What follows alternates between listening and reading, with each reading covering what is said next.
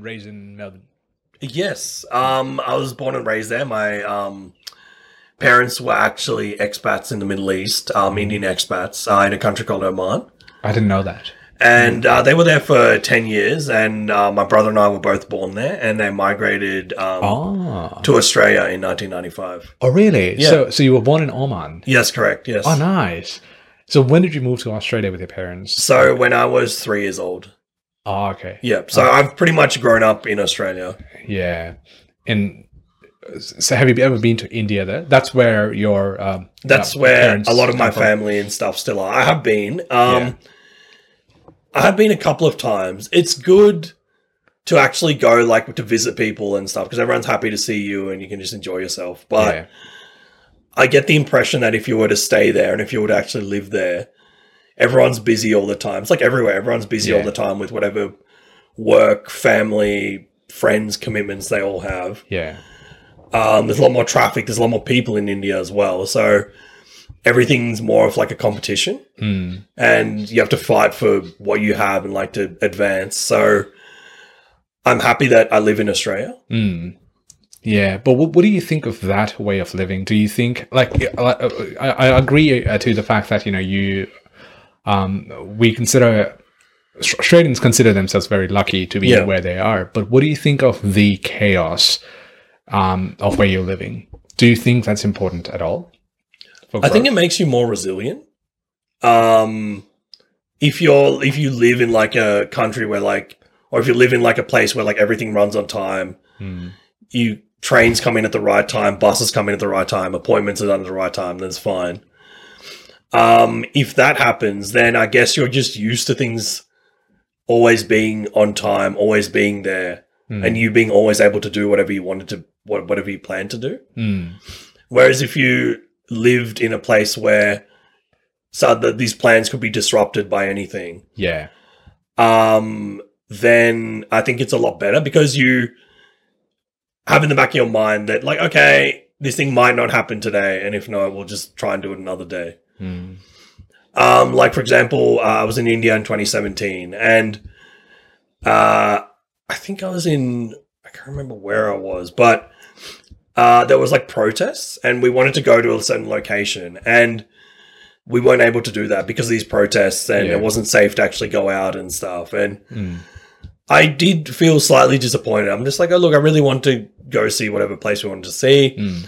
uh, we can't able to we weren't able to do that but then i thought look it doesn't matter we can always if we come back to india we can always do it try and do this again or it's like i shouldn't let that one bad experience ruin the whole trip Yeah, I I think I mean, you're, you're, you're absolutely right. The reason why a lot of um, Asians, especially in the subcontinent, want to leave the country is because of just that. Because Yeah. I, I was talking to a friend, and um, if th- this friend of mine, he's very articulate. Like he loves radio and he runs his own program on YouTube and his website and a lot of various programs. And when in Nepal, he used to organize massive events, right? Massive events that he used to call um, rock stars from around the world and then they used to come to Nepal and play, and he used to be the organizer. And you have no idea how hard it is for people to come to Nepal, uh, as in rock stars or you know uh, singers or artists to, to come to Nepal and actually play for the audience. You have no idea how difficult it is. And this guy um, m- used to make things happen for the country, and I remember him sharing a story. Is in he invited a very important guest from India to Nepal um, for a particular event. And the entire process of inviting the guest to Nepal and the event actually taking place was so hard because there was uh, the strike going on in Nepal for uh, for multiple days, and it was all in it was all in the dark. Like we, he didn't really know what was about to happen, or if or not it would happen as well. And he said, "God damn, I'm 25 years old. This is the most important day of my life. I'm inviting the most important person I've ever come to know, and the country is not allowing me to happen, uh, allowing this to happen." The country is not really making it easy for, you know, a 25 year old to thrive in the economy or in the country. And um, yeah, and he said that was the turning point. That's when that's when he wanted to leave. Right. Okay. Yeah. And to go back to your point, I do think yeah, it makes you a very resilient person. Like you're you're you can adapt to everything. Like imagine you've you've gone through the shit. Like you start judging people. You start you start thriving when things are stable. You start doing things and appreciating it. Right. And when you're in a new country, when you've learned the language from scratch and you've achieved something, like you you appreciate it and you try and aim for more. And I think I think your parents who immigrated to Australia and a lot of millions of other people who've immigrated to Australia, I think that's why I salute them. Yeah. It's a hard, t- it's a tough job. because I've heard like India has like a bit of a it has a push element and a pull element. So for me, it has like a pull element because I haven't grown up there. Yeah. It's like if I want to know more about like my like Indian culture, if I want to know more about Hinduism and stuff, that's obviously where you go.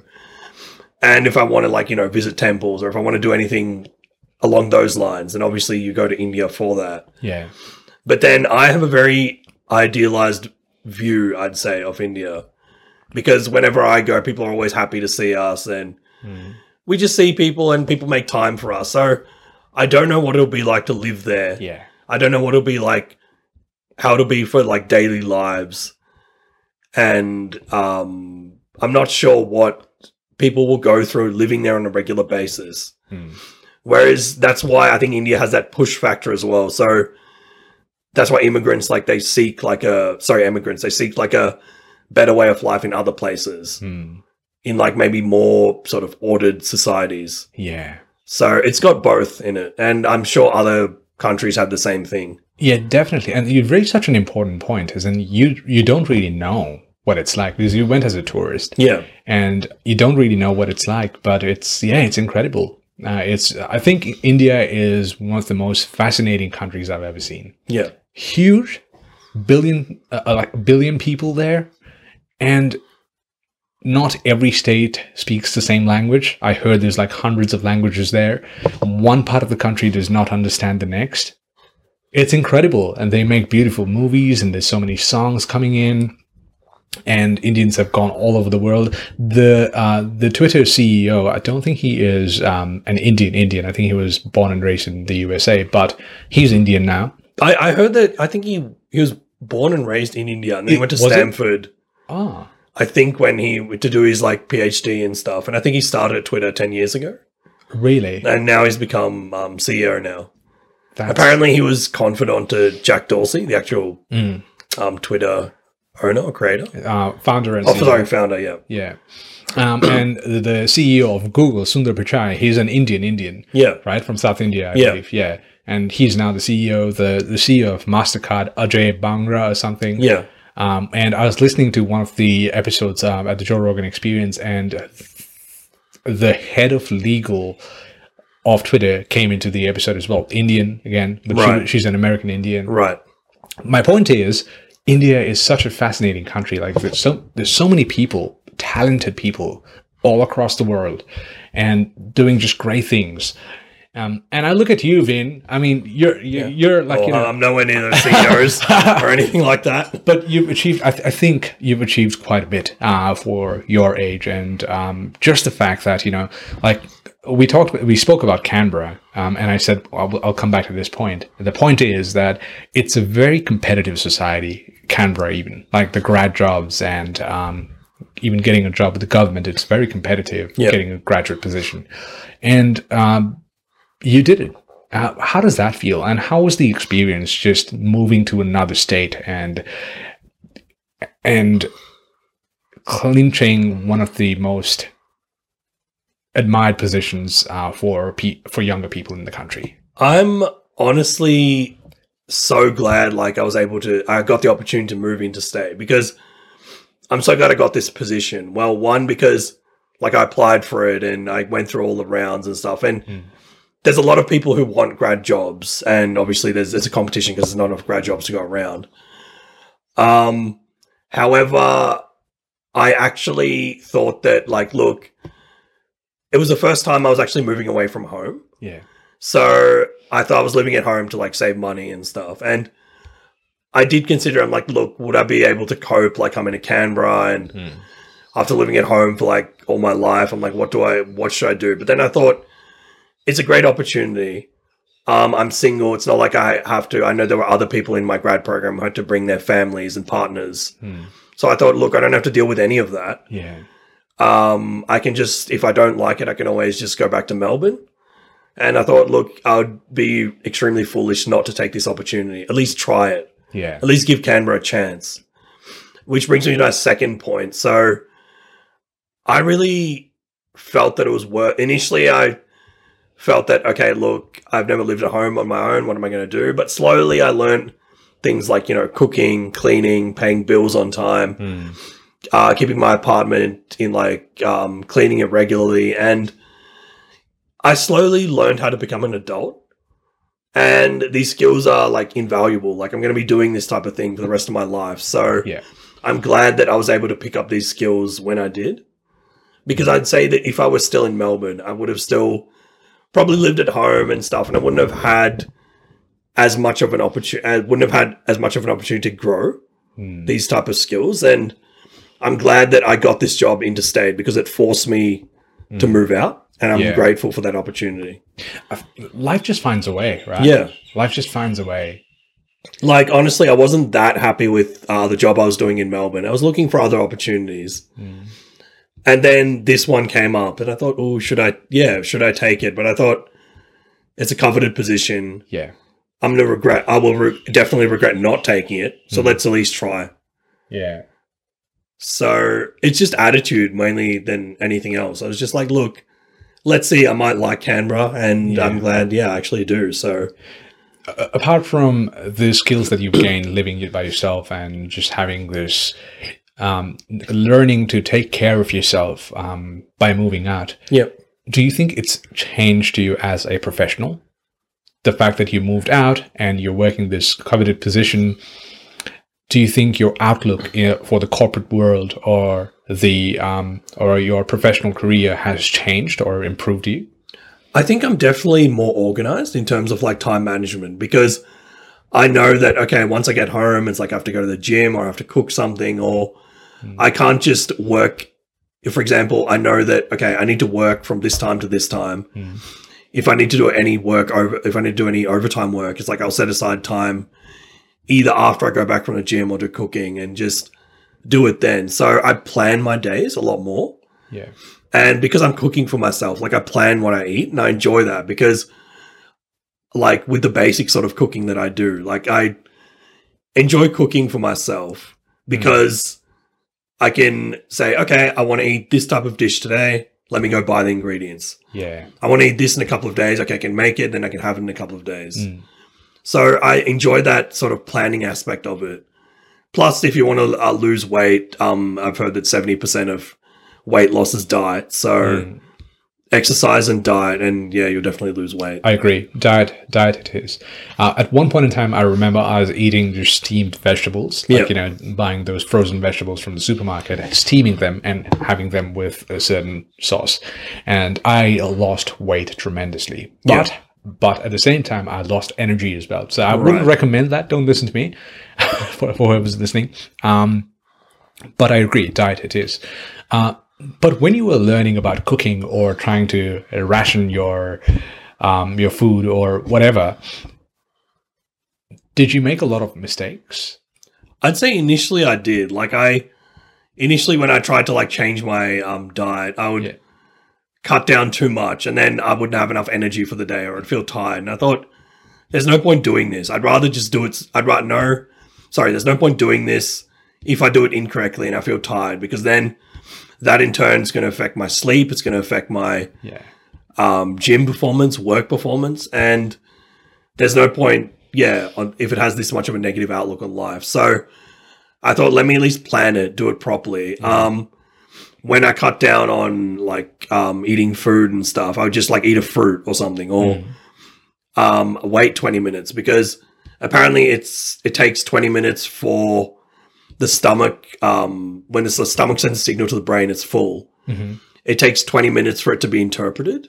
Oh, okay. So that's why, like, if you feel like you've had enough, you should just leave Stop. your plate and stop eating for 20 minutes. Just answer a phone call, um, go away, read something quickly, come back. Yeah. and then you'll feel full after that. Hmm. That's that's incredible. I- Yeah. I, I, didn't know that that it takes twenty minutes because when I'm eating, I, I realize that oh, I'm full. Yeah, And you know what the best feeling is when you're when you're full, just lying on the bed, yeah, just just collapsing on the bed and Yeah. just using a phone. yeah. I love It, it's that it's feeling. like whenever like in National Geographic, whenever a snake eats like an animal, it's just like a massive like thing, and it's just Uh-huh. like digesting. yeah, That's exactly yeah. what it feels like. Right. Oh, Yeah, just sitting. I, I, I love that feeling. I'm not a big phone user, but I love eating uh, till my stomach's full. yeah, Lying down and just using the phone for like five or ten minutes, whatever. yeah, That's it. That's that's. uh, I I live for those kinds of moments. yeah, Yeah, uh, I remember when I was learning uh, to cook or um, uh, to ration my vegetables, whatever, to, to to make sure that my life is organized af- after I've moved out. yeah. Um, I came to Australia in 2016, and you know what the Nepalese uh, or Nepali culture is that you stay home with your parents. Right. Like it's uh, it is what it is. Like you you just stay home with your parents. You don't Yeah. move out because Yeah. it's considered rude. uh, Yeah. in, in the culture. And um, I moved to Australia 2016. I was 23 years old, and I kid you not, I couldn't even boil an egg. Hmm. Like I had to look up the procedure to boil an egg. Yeah. I knew it, it, we we need, needed water, but I couldn't really. I was like, you know, I got to make sure. Yeah. like this is it. I didn't know how to make rice. I didn't know how to fry salmon or whatever. Yeah.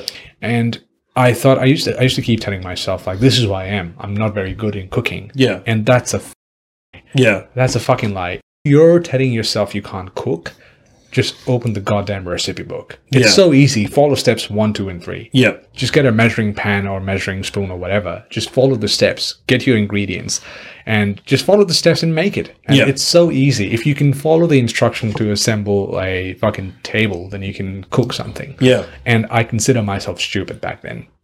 Yeah, actually, for me, like I initially, my cooking skills were horrible. Yeah. Well, some could argue they still are, but um, when I s- first started, I was like, you know, making pasta and like salad and stuff, and it was just, it was really basic. Yeah.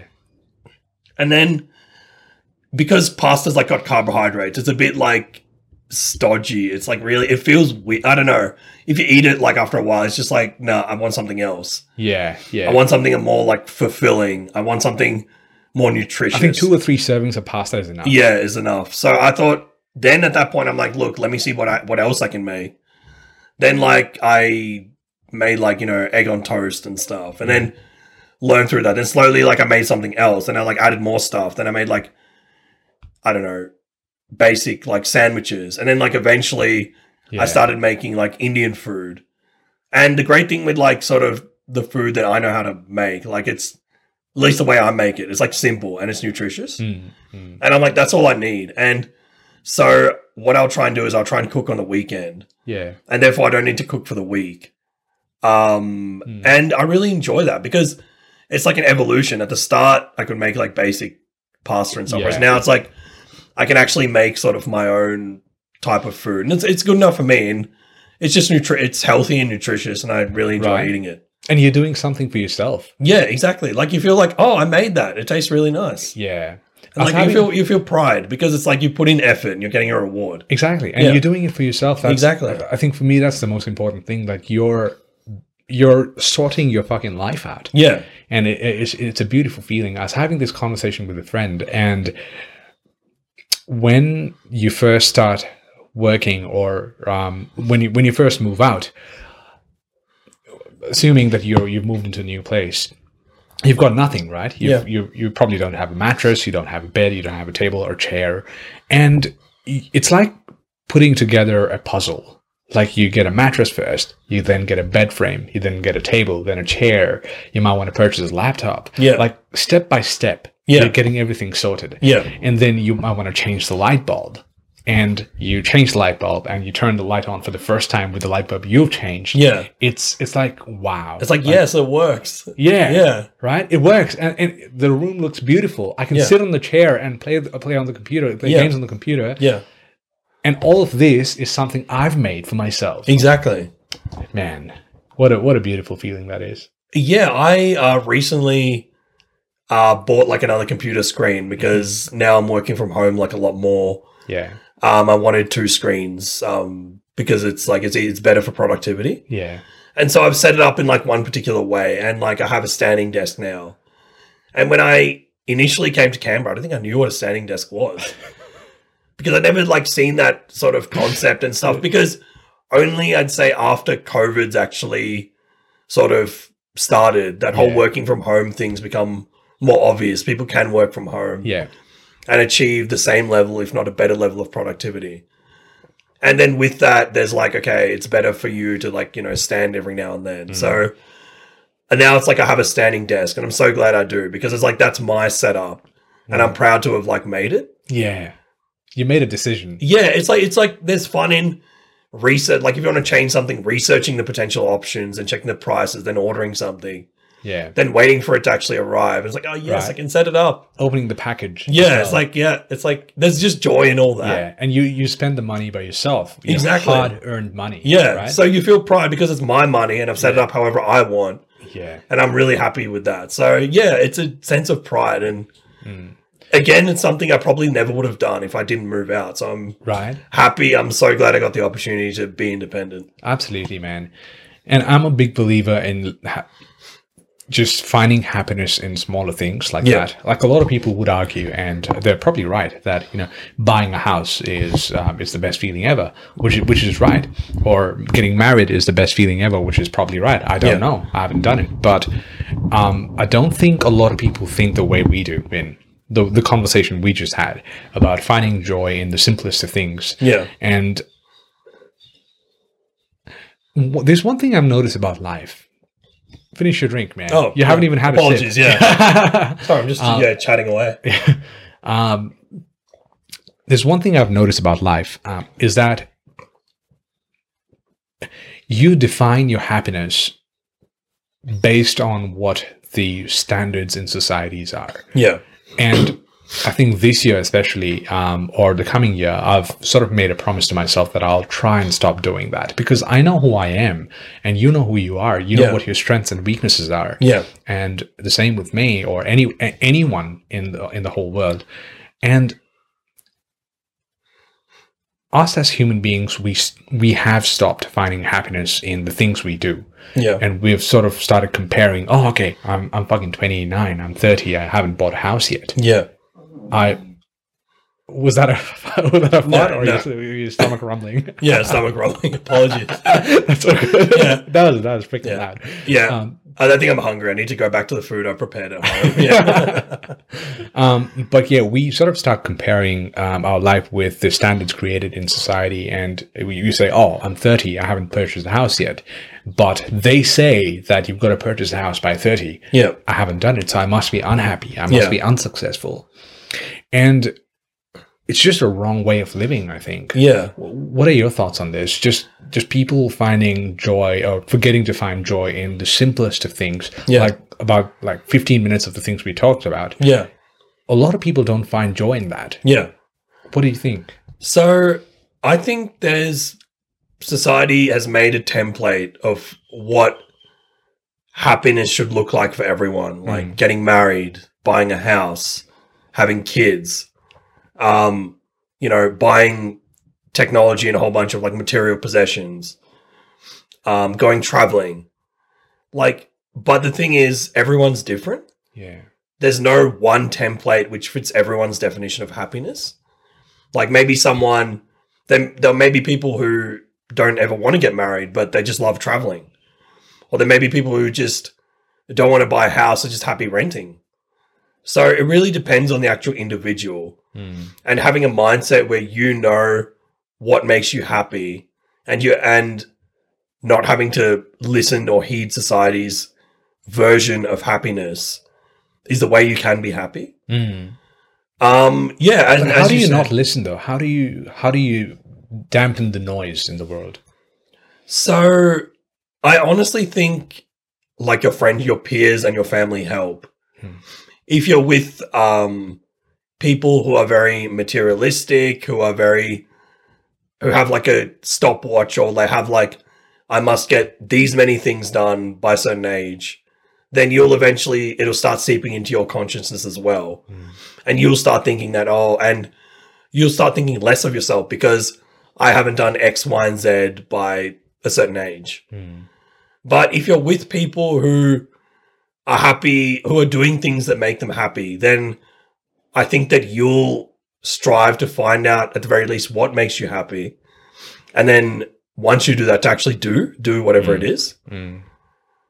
You know, as I've grown older, I realized that people who grow up without parents or people who grow up in a broken family, Yeah. people who don't listen to their parents because they know that whatever they're doing is making them happy and actually go on and succeed. Yeah. I think they're the strongest people ever because not listening to um, others when when you have all these noises coming in, or if you're in a like you said, or, or if you're in a, in a society in a surrounding where people aren't appreciative of who you are or supporting you to achieve something or to allow you to be who you are, and even in those circumstances, people go on and achieve things. I think they're the the most they're the strongest people ever because it's really easy to go out and get a fucking job Yeah.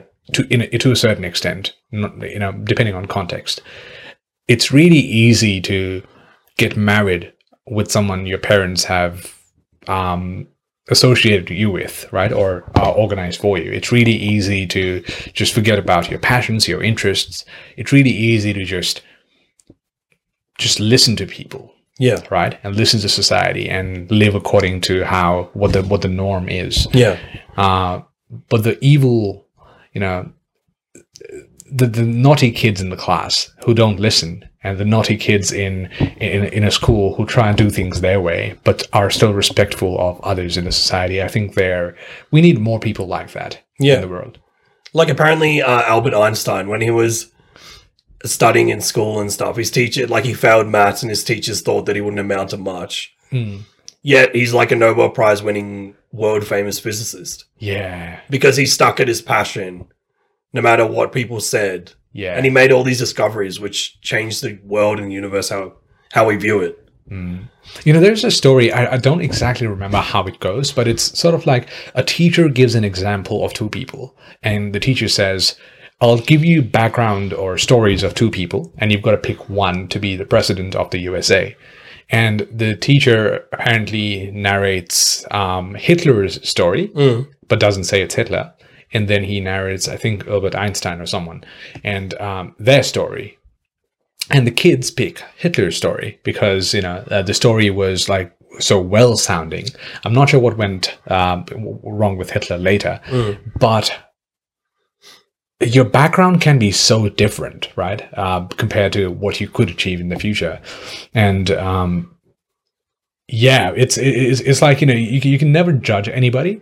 You can never really tell what the future is going to be. Yeah. That's why I ha- I think I have a problem with you know how they say most likely to succeed in school Yeah, that yeah. tag that's given. Yeah. I, I have a problem with that. Yeah. I think it it has a massive impact on a child's psychology. Yeah. Um, did you ever have that uh, that kind of thing? Because in Nepal we do like it's- Right. we consider a particular student as most likely to succeed. Yeah. Not sure, uh, I'm not sure what the stats are in terms of if they do or not, Yeah. but in terms of the psychological uh, impact, I don't think it's very good for the child. Yeah, because I how would you feel to be like a child with, you know, least likely to succeed or has some sort of label like that? And then how would the pa- how would the child's parents feel? Yeah. I think generally because of like globalization as well as the reach of the internet, um, you can actually study more courses online. You can actually study a lot more content is available to you Mm. instantly. Yeah. So I think the opportunities to succeed have increased For um, everyone. for everyone. Mm. Um, I'm not sure if auto increased automation, increased technologies reduced opportunities, but I'd say if anything, the opportunities for learning has definitely increased for everyone. Yeah, 100%. Like, there's no Yeah. point like. Um, there's no like in, you know libraries have like encyclopedias and stuff. You just go on Wikipedia now. That's it. people have phones. You can just Google whatever information you want. Hmm. The there's a massive world like human knowledge bank is at everyone's fingertips using their phones. Yeah.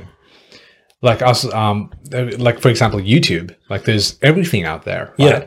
Um, even um, if you want to search for how glass is made, or if you want to search for how table is made, or you you know, um, or if you want to search how a computer microchip is made, I th- there there are things that there's things out there. Yeah. Yeah, So like actually when I started cooking, um I thought like, oh, I'm not really confident initially on how to make a certain dish. And then I just searched on YouTube and there's like 10 videos that all explain how to do that. yeah, And step by step, these are the ingredients you need. This is how much time everything should be sauteing. This is what you have to do. All in step by step instructions. And Yeah. the actual people would post comments and qu- questions and the authors would answer them. Hmm. So there is a whole bunch of information out there. Um, you just have to look online, and yeah.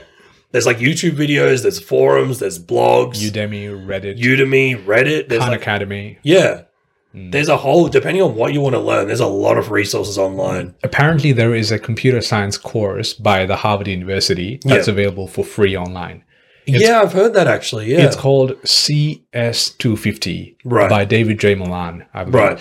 And um, there, from 2005, there is a video of Mark Zuckerberg, oh wow, um, h- him giving a lecture in that class. Um, it's one of the most iconic videos on YouTube. It's like Mark Zuckerberg was nobody back then. and Yeah. He was giving a lecture on that, uh, on that, on that um, class. yeah, Uh, but you're right. There's so many. There's there there is a gamut of knowledge out there, and Yeah. anyone can achieve anything if they if they try and look for it. yeah, Um, and that's why you know coming back to that point, just putting a tag on a on one student saying you're most likely to succeed. It's I don't know. People could argue that it's a right, it's a good thing because you're motivating the child Yeah. to achieve great things. But you don't know what's going to happen, man. In Yeah. in the next ten years, Yeah. you don't know what life is too fucking long and short at the same time. It's, Yeah. it's complex. It's you, you can't understand. You can't decode life. yeah, Um, and putting uh, this massive pressure on a child uh, that you're most likely to succeed, um, I think you know um, it's putting unnecessary desires uh, or unnecessary ambitions on the child. It's not. It, it's um, if you're a teacher listening, if you're a headmaster or principal listening, or if you're a parent listening, I don't think uh, putting undue expectations on your child to succeed um, is um, is healthy. See, and unfortunately, um, like a child's success or likelihood to succeed is only ma- measured by education or like knowledge, whereas a child might not be like that smart academically, but emotionally, they could be really good. And then that, if they have a career where, for example, if they're like a um, doctor and then they interact with people, Yeah. then that child's emotions, um, emotional intelligence, is going to actually factor in and help them do their job. And if there's like a child who's more creative, for example, then unfortunately, ah, well, there's like some drawing subjects that I had, but most of them are like academic subjects. I won't measure that. If there's Mm. like a child that's, you know, good at music, for example, then there's nothing that measures that. So there's people have different types of intelligence, but academia is only one way to measure it. Mm. It's like a trying to, you know, put a circle on a square. It's like it's one size fits all, Yeah. but that's not the way to do it. And even now, I think there's been a change so that before cust- um, organizations would look at like, you know, academia and grades to Yeah. determine the suitability of someone for a job. Whereas now things like emotional intelligence, creativity are becoming more valued. Yeah. But how do you how do you measure creativity? Do, do you think? Um, I guess it depends what not not, field. ju- not just in job searching perspective or a Yeah. recruitment perspective, but how Yeah. do you how do you know someone's creative? So, for example, if they do something like, for example, if they're applying for like a graphics design job, they have like a portfolio. Yeah. If they're applying for like a videographer, they have like work that they've done, Hmm. or there's something that shows like their creativity. Like it's something Something that they've done by themselves and that they're passionate about. something documented. Yeah, something documented, or at least some sort of experience that they can talk about. Mm. um it really depends on like what the person needs to be creative for Mm. A hundred percent. yeah Um, and um, I've met a lot of creative people, and you can instantly know they're creative depending on how they um, how they look at a certain certain situation. Like just today at work, um, I was talking to this guy, and he he's funny and uh, he's very nice. But I today I learned he's very creative because we were making fun of a uh, of a friend's tattoo. Like it's not a bad tattoo. It's just we're making fun of uh, what the tattoo could have been and could could imply. And um, this guy was making jokes about the tattoo as well, but he was, his his ideas were very creative, and it was like, oh, okay, I didn't think about that kind Yeah. of thing. Yeah. And a lot of people, I think, um, yeah, they they have this this this talent or skill of um, of having a certain certain knack, but they haven't really channeled it uh, Right. fully. Um, and I must say, man, I think Eddie, Tom, and I we've discussed this quite often. Like, you have a knack for comedy. I think. Oh, you It's reckon? uh, for Okay. stand-up comedy. Yeah. Okay. Um, have you ever given thought about this? I have, but see, the thing is, when I chat to you guys, like I know the situation, like I know the context, I know what you guys find funny, and like I just say stuff. It's just like it's just like oh yeah, it'll be like a funny comment. I just say it. Yeah. Whereas if it's stand up comedy, I don't know what the audience will find funny. Yeah. So I guess I'm like nervous about like what the audience will think. Like I've Mm. seen comedy performances where there hasn't been any laughs at all, and it's Yeah. just like, oof, it looks- it looks brutal. It does. Yeah, I was looking at this uh, video of a uh, of a comedian in the US. His name is Nimesh Patel, right. and uh, he went to a university. I don't want to miss. Um, I don't want to say the wrong name uh, for the university, but he went to a certain university, Mm. and um, he got booed off the stage because Oh, wow. apparently a joke that he said was too offensive Right. and uh, the pe- the student didn't like it, and Yeah. that could happen as well. Comedy is very Yeah. complex. It's um, it's you've got to be very careful, especially in 2021, right? Yeah. Um, and that's why I listen to a lot of com- comedian uh, podcasts, and they say being a comedian back then would have been a much simpler task if you wanted to make certain jokes Yeah. than it would be now Yeah. like sometimes I come across these videos on TikTok and there's like pronouns and there is uh, they have different names for sexual preferences. I'm like, what the hell? Yeah. Like when when did this happen? yeah. I think because of the internet, and I'd say maybe Western countries, they become a lot more left leaning. Mhm. So I think that's because of that, it's reduces the amount of because a lot of comedy is like politically incorrect. So it reduces the amount of things that people find funny. And people will be like, oh, I take offense to that. It's like, oh, okay, all right, fair enough. Yeah, and uh, pe- people don't. I I think having an open mind has uh, sort of diminished as well. Um, because if you want to go to a stand-up comedy, I think you've got to take an open mind.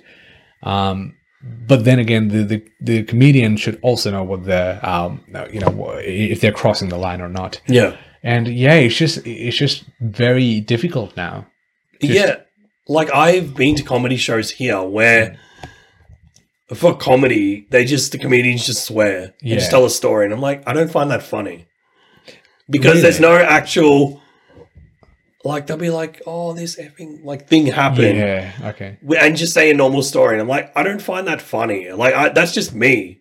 Yeah. Like my humor, like subjectively, I don't find that funny. yeah. But someone else could like really enjoy it. Yeah. And I would my sort of I guess preference is someone tells like a funny story. It's like Mhm. from their perspective.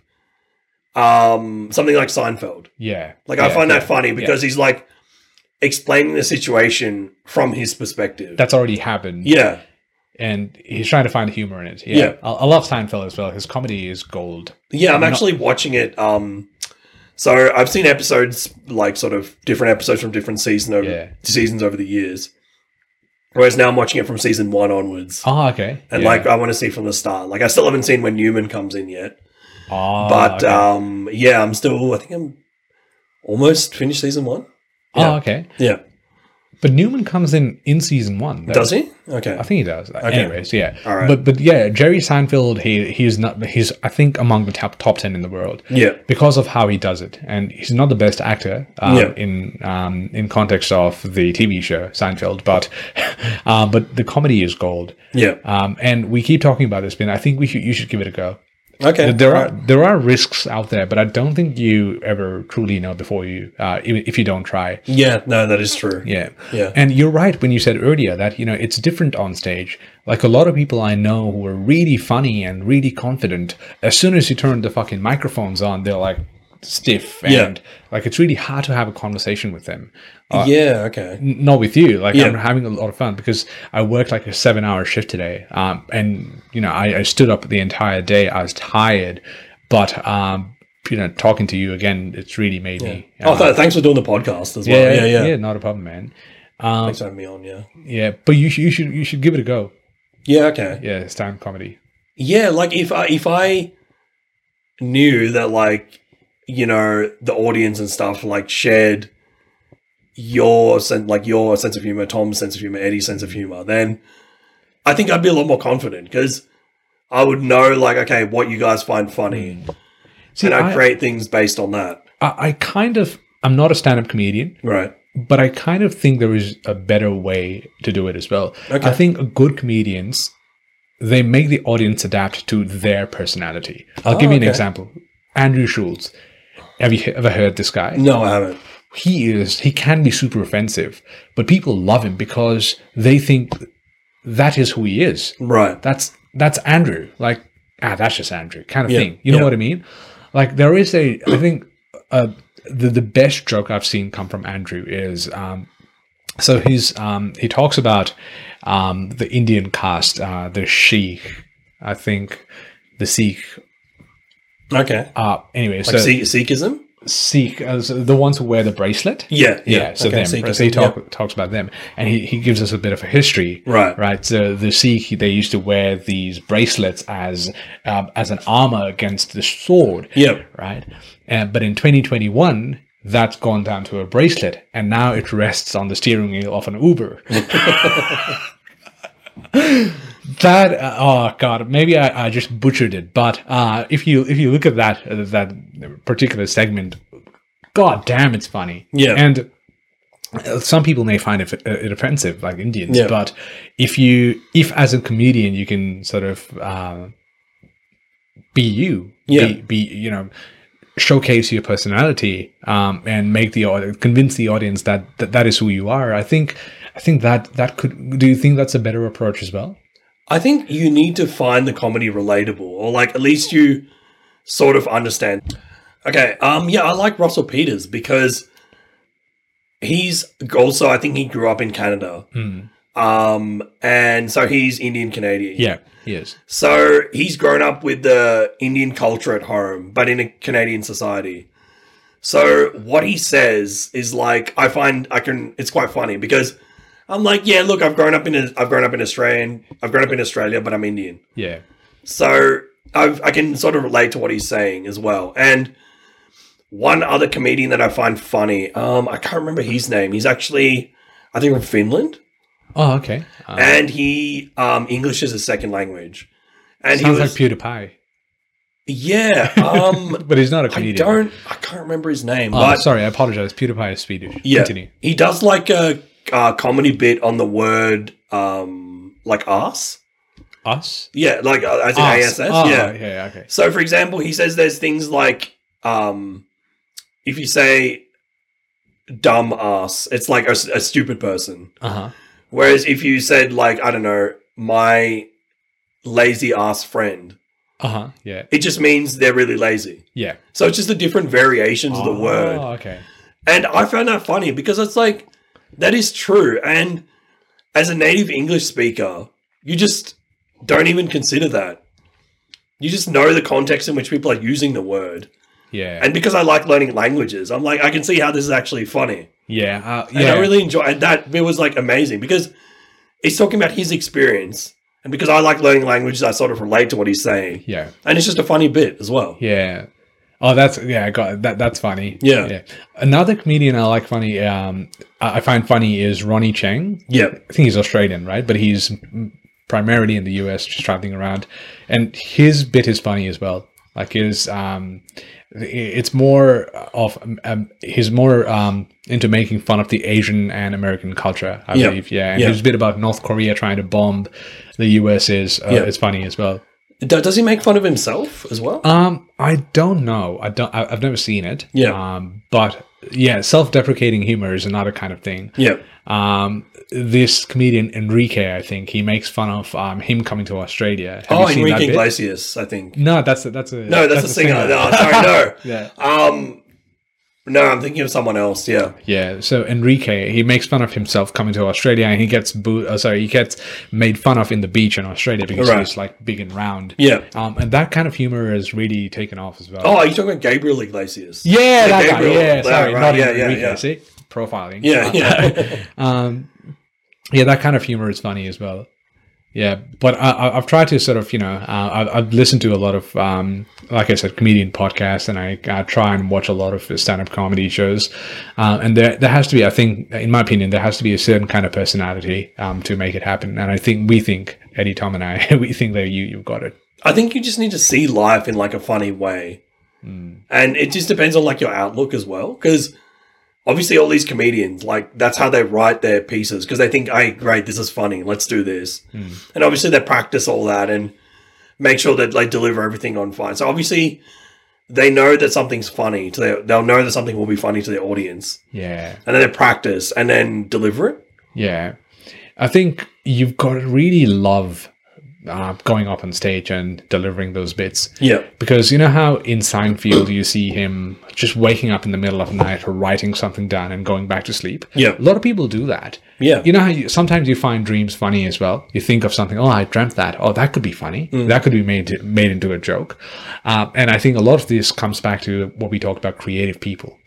Creativity is 90% of the time an inspiration from somewhere else it's like if you ask a movie maker or if you ask um, an artist or anyone who creates something they won't say like I, I sat on a table and i just meditated for 30 minutes and Yeah. i came up with this it's it's not like you're working in an office Yeah. it's it's a it's a long process sometimes it's a li- lifelong process Yeah. i sound like a very creative person saying this but it's not like i've decoded the the, the key to creativity but i do know that even Steve Jobs said it. Like it's if you ask a creative person where they got it from, it's always from somewhere else. Yeah. And I love that.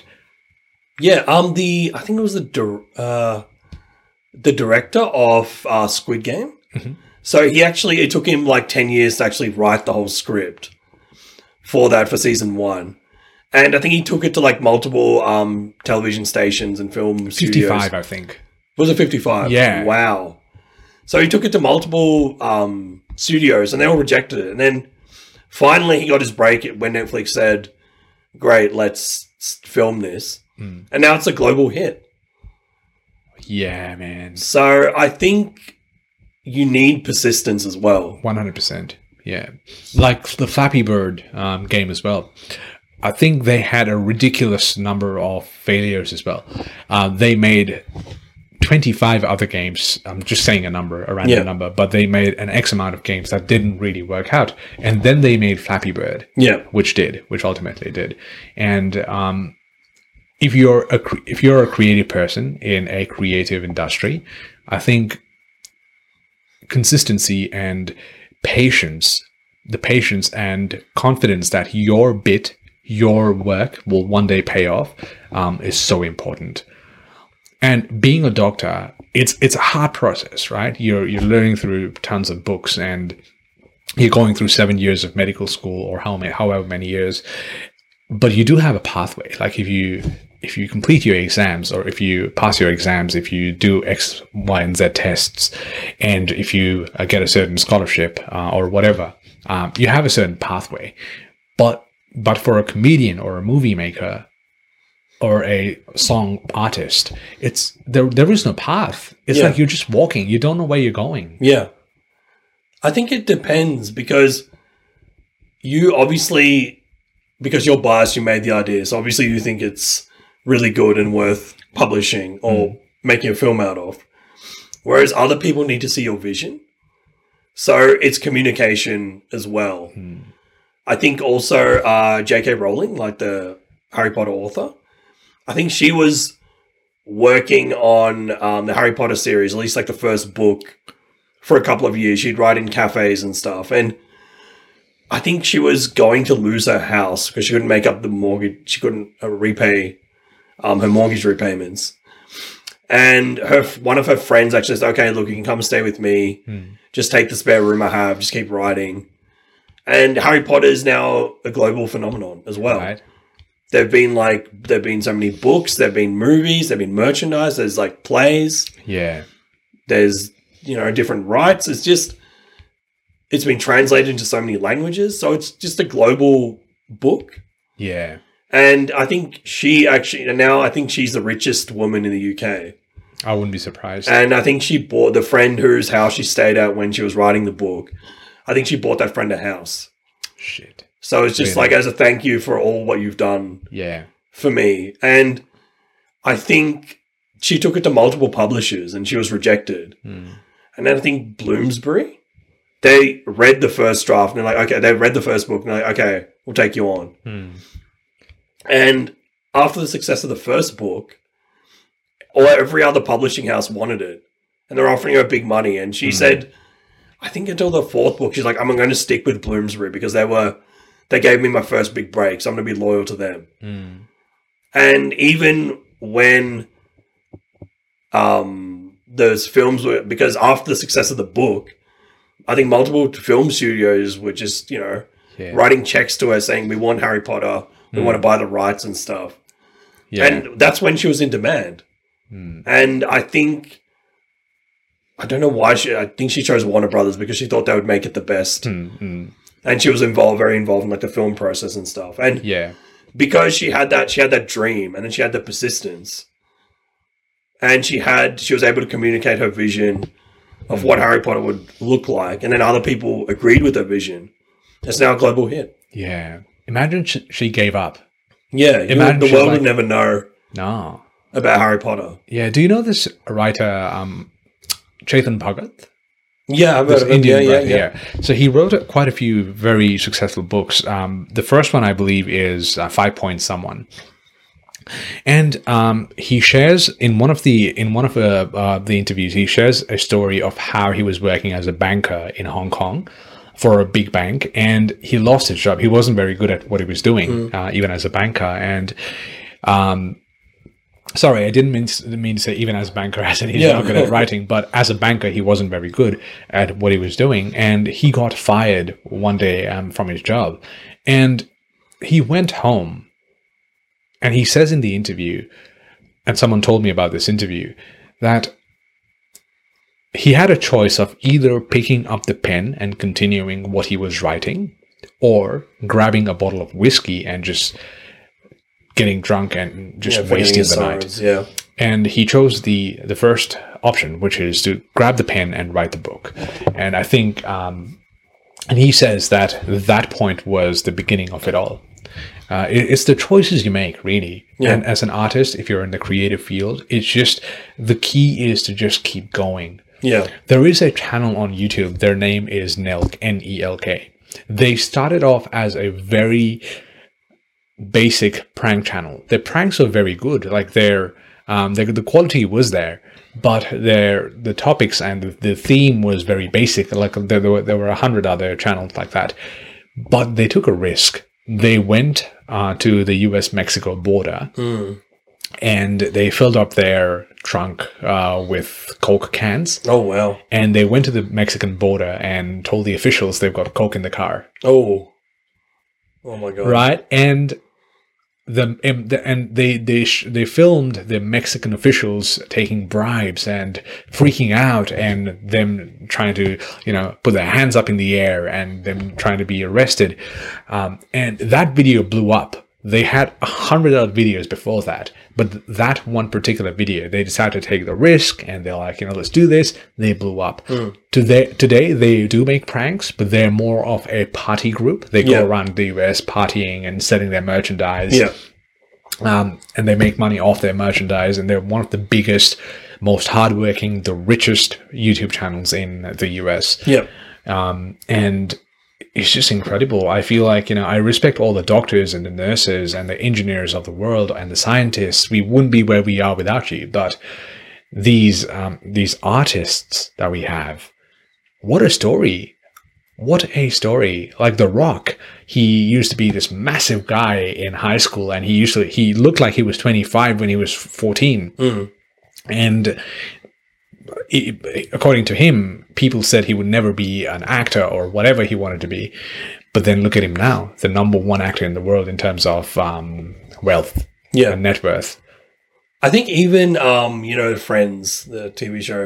uh-huh yeah Yeah, uh, the guy plays Chandler, Matthew Perry. uh-huh yeah Apparently, one of his teachers in like primary school told him that, or it was one of his teachers in either primary school or high school told him that he wouldn't amount to much.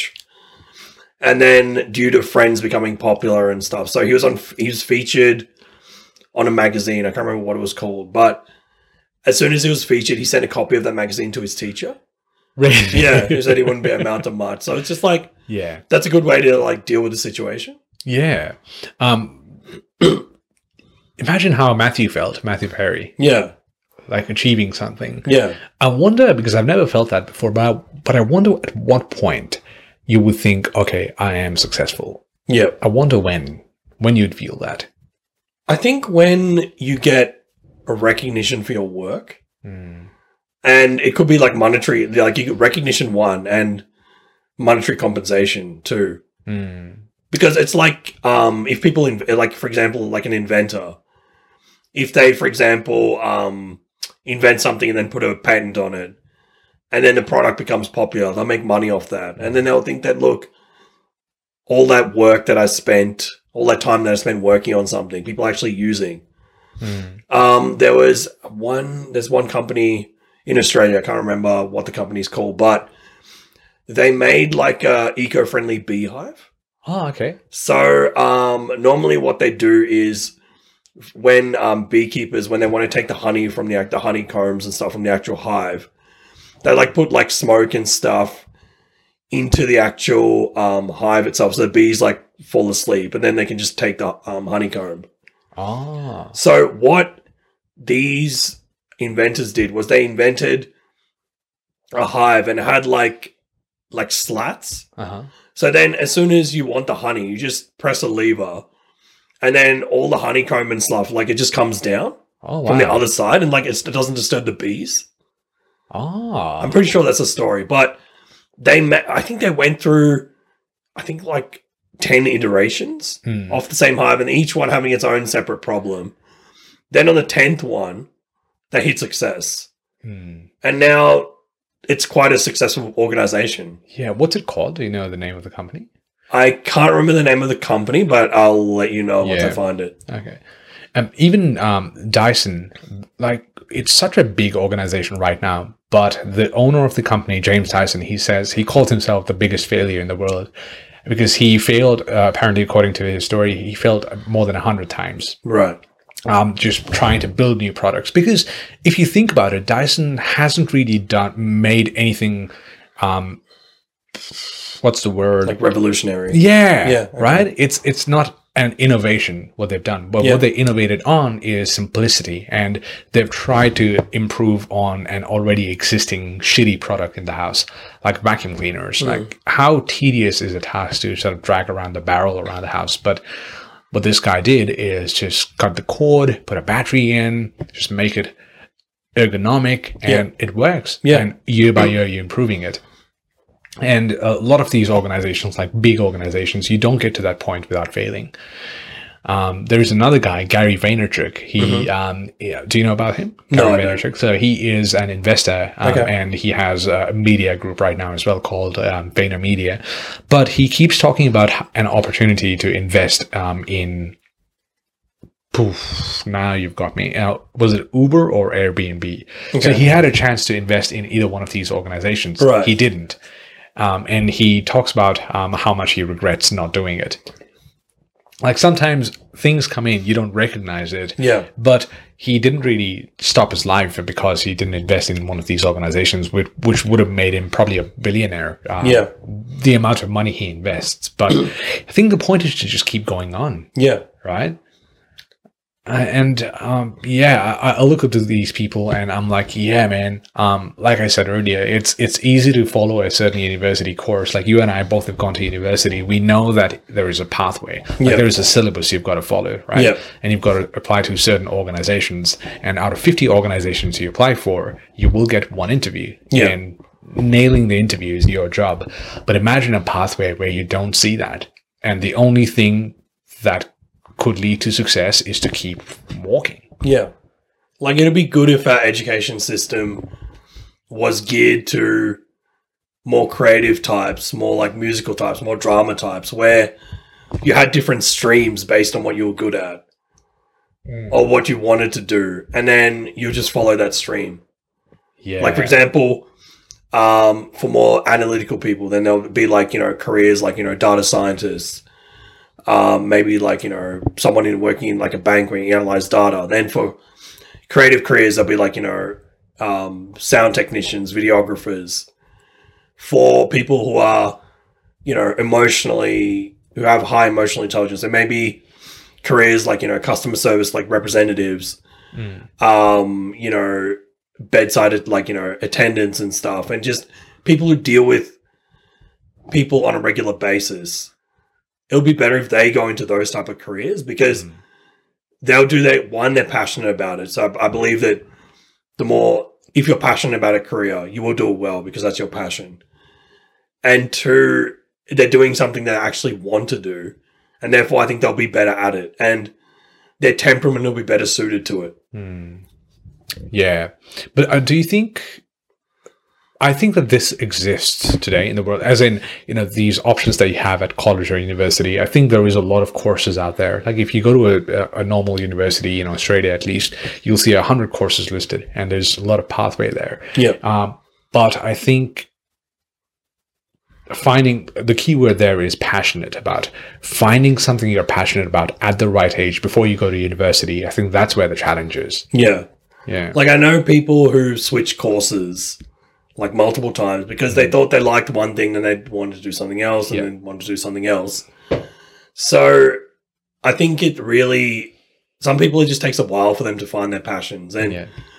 I know like some people they've switched careers even like they've spent maybe like 10 years in like one place and they think okay let me study something else let's see what this is like like I have studied IT um I like learning languages and I think I'd like a career where I'm involved with something with, to do with languages Yeah.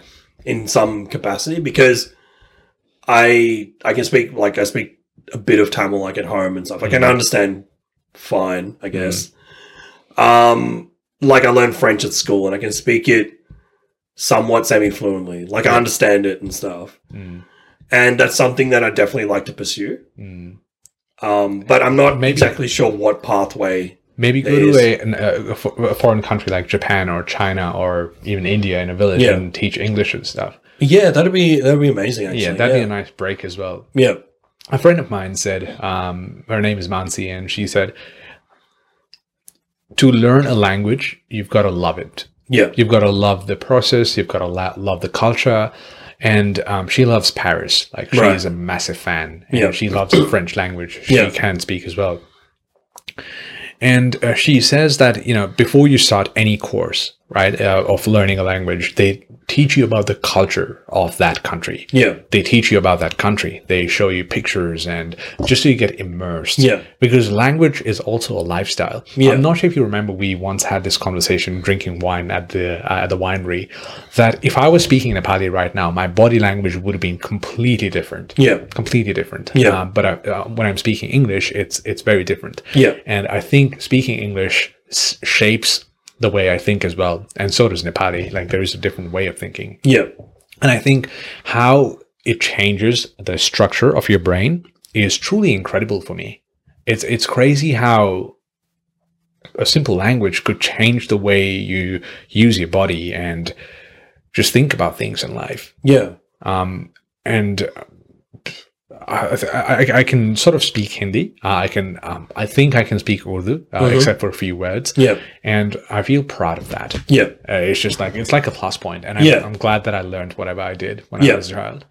Yeah, actually, I would say that growing up in Australia, because unfortunately, it's still a very monolingual country. Yeah. Um, unlike the US, where they have Canada to the north and French speaking Canada to the north and Spanish speaking Mexico to the south, there's no, apart from like indigenous languages, but there's no other major languages. Mm. Um, I wish Australia had, there was more of an emphasis on being bilingual. Um, I, I might say that because I'm biased towards, you know, learning languages and stuff, but yeah. I value that a lot more now Mm. because knowing like a bit of Tamil and stuff, it, I feel that it makes me more in tune with my cu- like Indian culture, Yeah. and I value that like a lot more. Plus, it's just real. It, you need like a lot of opportunities. Like you need to be bilingual, and I think ninety six percent of the world who know English, um, ninety six percent of the world who know English, they know it as their second language or third Mm. language Mm. four percent, like mostly in Western countries, like like America, U, um, UK, and Australia, New Zealand, Yeah. South Africa, um, to a certain extent, speak English as their first language. So it's definitely, I'd say, it's on us to at least speak another language, or at least have knowledge of Mm. another language, because as you said. Having knowledge of another language is like a gateway to the culture and the way of thinking. Yeah. And I think it's just fun as well when you're uh, when you're visiting the country or Yeah. when you're making friends. Yeah. Um, and I must say, the fact that um, you know, um, I'm, I'm trying to improve English every day, Yeah. and the fact You speak that great you speak great English, yeah. trust me, it's all learned. Yeah, It's- it's- okay. I, I didn't grow up speaking English at all. Right. I think I had friends um, who had the same aim that I had, wh- which it was to learn English. So Right. one day it'll be helpful for us. Yeah. And um, I, I really love the language. Yeah, I, I okay. love English, and Yeah. um, I love the fact that it's not perfect for me, at least. Um, as in my ability to speak English, and that has me sort of look for avenues to improve it Right. all the time. Yeah. And I think because of that, and in that process, it just got better, I think. Yeah. And the fact that that happened, I've enjoyed my time in Australia so much Yeah.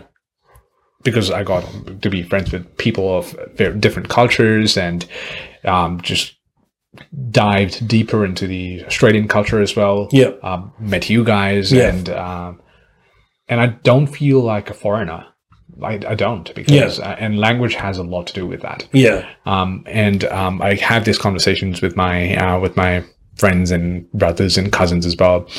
Um, the fact that whether or not a child should be taught different languages, Yeah. and I, I'm I, and I'm a believer that they should because ch- Yeah. children can learn Yeah. languages faster. Yeah. And if if something's beneficial for them, why not? Yeah. Unless the child's sort of you know protesting against it or rebelling against learning a new language, that's Yeah. fine. But if they are willing and if they can, I- I'm a believer that why not? Yeah. Like we actually studied um I studied like the learning of language in like school. Mm. And they said that because languages have like a all languages have like a um universal like construct, like there'll be grammar, like verbs, nouns, adjectives, there'll be prepositions, and all languages have evolved in a way that the brain's wired to actually learn it. Mm. And that's why I think children can learn languages a lot easier because they have no existing knowledge there and no existing, at least depending on how uh, young the child is, they have no Yeah. existing um, notions or preconceived thoughts. So it's like a sponge. Mm. So it's like that's why I like they pick up languages like extremely quickly Yeah. um like for example when i was growing up like my parents i'm not sure how much like we spoke they spoke tamil to us like at home and sort of thanks on to them. that my brother and i both understand like properly i try and speak and now that my grandma's so my mom's mom now that like she's here now i'll try and improve and try and speak to her Mm. and practice my language with her because I thought after moving to Canberra, like I don't have anyone to speak Tamil with. Mm. So I thought, okay, let me at least practice with her. Yeah. And I really enjoy that, even though I can't speak it as probably fluently as I speak English, I still enjoy the whole process. Yeah. I think yeah, that, that's that's important. As Yeah. long as you're enjoying it, Yeah. you're learning. With language, that is it. Yeah. Enjoy it. Enjoy the the goddamn process. Because if you treat it as just a language, and if you treat it as a um, a- as a tool to communicate with somebody, Yeah. and leave it at just that, Yeah. you won't improve. You will Yeah. always have, you will always stall, and you'll always have the same. Um, you always have the same experience. But if you if you love it, and if you're like, oh, okay, I, I said this word today. Did I say it correctly? Yeah. And let me focus on saying a word correctly rather than trying to tune my accent. Yeah. I think that that that's an incredible experience for anyone anyone who's looking to learn a new language. Yeah, I um for example, I did French at school. Mhm. I did it for my final um like year 12 exams. And then unfortunately my university um where I did my bachelor's degree, they didn't offer French as a subject. Mm, Otherwise I would have done it as one of my electives. mm. However, I found Mauritian friends and I practiced with them. Yeah. And then the first time I tried speaking with them, they got all excited and they spoke really quickly. And then I tried to tell them, look, can you like please slow it down? If you speak very quickly, I can't understand. And then slowly after hanging out with them, I could sort of my ear sort of got used to hearing French at the speed of which it should normally be spoken. Mm.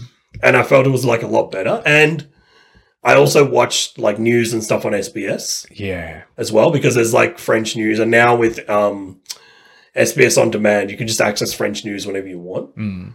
So I found that really valuable as well. And even on, now on Netflix, there's so many French movies, and Hundred percent. Yeah. with the internet, as I mentioned before, being what it is, you can always just look up what a word means. Mm. There's like you know definitions, people using it in context, people explaining what it is. There's, There's apps now. that- apps now like Duolingo. Duolingo, yeah. yeah, Yeah, you've got to have the patience to learn it. Uh, that's why I think um, having someone to speak the language with it's that's the number one way of learning. But um, yeah, apps or websites, internet, whatever. Like there's, there's avenues to do it. you've also got to put yourself out there. So when I was in Paris, I initially I thought, oh, I don't know what my French will be like. I don't know if native French speakers will understand me. And then one or two days after I was there, I think my ear just got attuned to hearing French like all the time. I was able to understand more of what people said, and then I started speaking. Mm. And as soon as I started speaking French, just like the Parisians there, they were so happy to like help me Yeah, with whatever I wanted to do. Even though a lot of them understand English, if you don't try and speak French, they won't help you. mm. So I was like, le- I thought, let me at least try and make an effort. So I was traveling somewhere and I needed to take like an Uber there. And so I got into the Uber and I told the, um, I think the guy, when I got into the Uber, I think he must have known I was a tourist and Yeah. stuff. So then he asked me, it's like, he asked me in English, like, where are you from? yeah, And then I responded in French that I'm from Australia. I'm here for a couple of days. And he's like, Oh, you actually speak. And so we were having like a good conversation. yeah, And he asked me how long um, I've been learning for. And then he was telling me about his family and stuff. And that type of interaction never would have happened if I didn't try and speak. mm. and that's how you make friends. Yeah, really. exactly. That's how really you get to know the community. as Yeah. well. And he gave me advice on like, Oh, what, what else can I do Yeah. in Paris? And I was just asking him questions and he helped me. and people love it when you learn the languages. yeah. I, I, I can't say the same same thing about English speaking countries because I feel like there is a, a sort of like a judgment if you can't speak English well Yeah. for some odd reason, Yeah. right? But um, if you try and learn, let's say French, like you said, and go to France and try and speak it, and even if you have that accent as a foreigner, people Yeah. love it. I think. Yeah. I've never been to France though.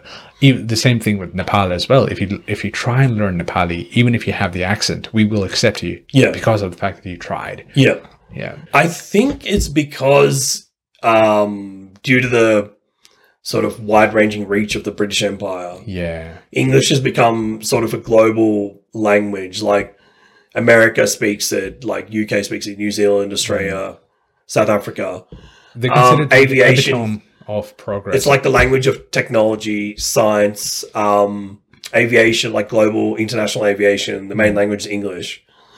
So I think English speakers have this expectation that why, like, if we go anywhere else around the world, there will be someone who speaks English, and that sort of somewhat arrogant attitude. It is, that. Oh yeah, there'll be someone who understands English. There's no point, like you know, learning and yeah, we'll be fine. But people for people um people who have English as their second language, Hmm. they'll speak it to a certain degree. But then, if you really want to get to know the culture of a place, Hmm. you should definitely try and learn the language because there's certain words, certain phrases. It not only shows how the creators of the language thought, but it's like a window into their culture. Mm, 100%. No, th- that's very w- uh, well put. I've never thought of th- uh, this that way. Yeah. My man. Yeah. It's, it's, it's been fun, man. It's Yeah. been fun. Yeah, I'm sorry. I've, I've just been going on. I could No. talk for hours about this type of thing. Yeah. Um, uh, the cameras have uh, stopped as well, but um, it's it's been an incredible pleasure to have you in here. Thanks, thanks for doing this, man. Thanks for doing this. Yeah, no, for sure. I feel like um, I'm not sure if we covered all what you wanted to cover, but I'm glad we were able to talk about the different topics we covered tonight. Yeah. See, here's the thing: that document that I send before every podcast, it's the one thing that I love about the podcast um, is you know it's I'm not sure how many people listen to this, but you know I'm, I'm glad that they do. Yeah. but it's it's like two people sitting down and talking, and um, I think that's that's beautiful. Yeah. Um, and it doesn't have to have an agenda. Yeah. Uh, it doesn't have to have X, Y, and Z things we need to cover, unless you're a writer. Yeah. and we're talking about a specific topic. Yeah. And, um, this has been fun. This has been so natural and organic, and I'd love to do it again with you. Yeah. Yeah, for sure. I'd be, yeah, I'd be happy to, yeah, to rejoin for like another episode. It's been really good. Yeah. All right. Perfect, man. Yeah. It's been- Thank you very much. Yeah. Sounds Cheers, good. Yeah. Thank you.